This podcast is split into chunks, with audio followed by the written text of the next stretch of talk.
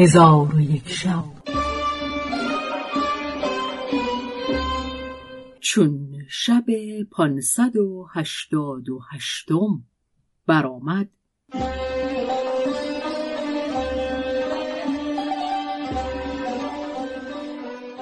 گفت ای ملک جوانبخت آن کودک مال پدر به تمامت تلف کرد. غلامان و کنیزکان نیز بفروخت و همه را صرف کرد.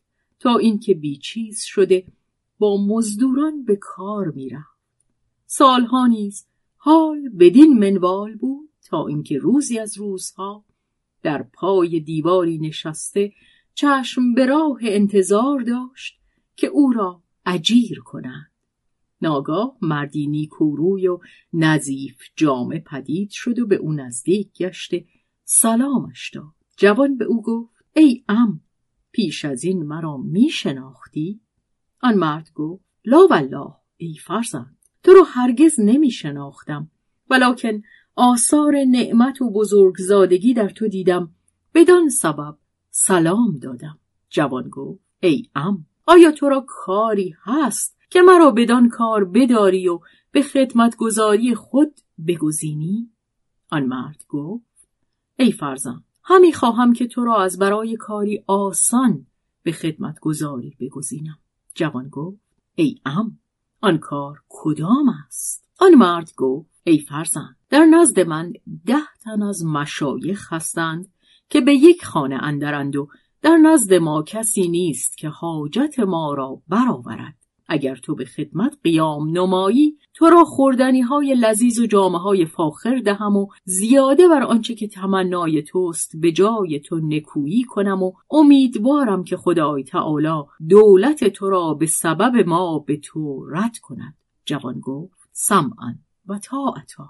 آنگاه شیخ به او گفت مرا با تو شرطی است. جوان گفت ای ام شرط کدام است؟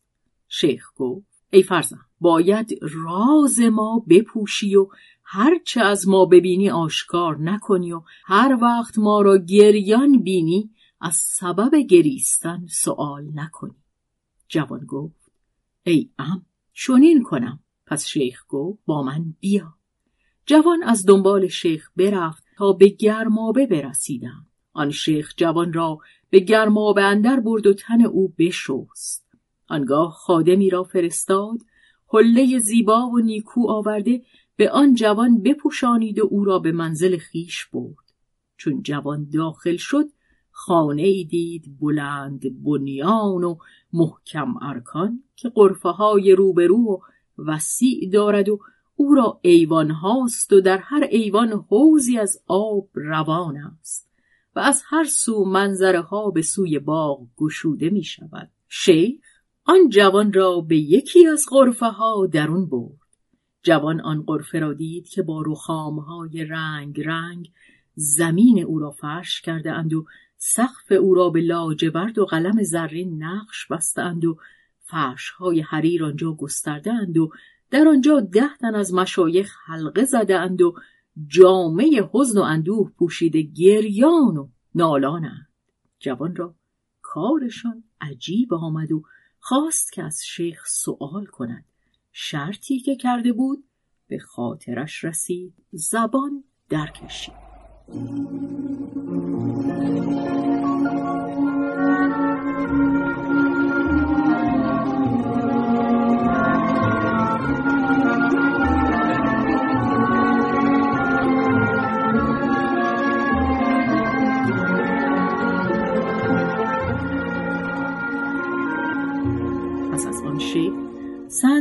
که سی هزار دینار زر سرخ در آن بود به جوان سپرد و به او گفت ای فرزند از این صندوق از بحر ما و خیشتن صرف کن که تو امیر مایی و عهدی را که با تو کرده ام نگاه دار.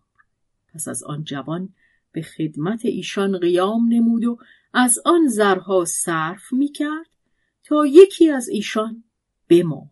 یاران او را غسل داده کفن کردند و در باقی که پشت آن قصر بود به خاکش سپردند و پیوسته مرگ ایشان را یکی یکی می گرفت تا اینکه جز آن شیخ که آن جوان را از بحر خدمت آورده بود کسی باقی نماند و او با جوان در آنجا بماندند و جز ایشان کسی نبود.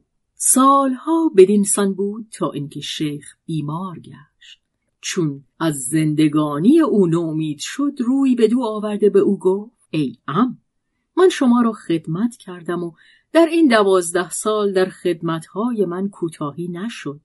شیخ گفت آری ای فرزند به خدمت ما قیام کردی چندان که مشایخ وفات کردند و من نیز از مرگ ناگزیرم جوان گفت ای خاجه همی خواهم بدانم که سبب گریستن و نالیدن شما چیست و این حزن و اندوه و حسرت و ندامت از بحر کیست؟ شیخ گفت. ای فرزند تو را به این کار کاری نباشد. مرا به چیزی که طاقت آن ندارم تکلیف مکن که من از خدای تعالی سوال کرده ام که هیچ کس را به مهنتی که من دارم گرفتار نکند.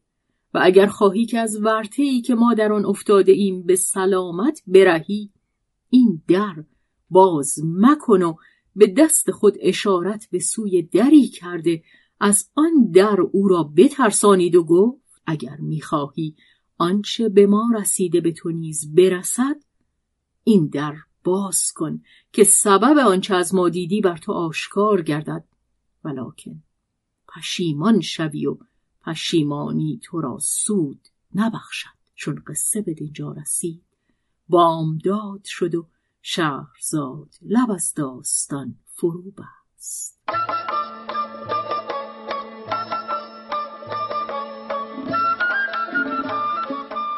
قصه گو شهرزاد فتوهی تنظیم مجتبا میرسمی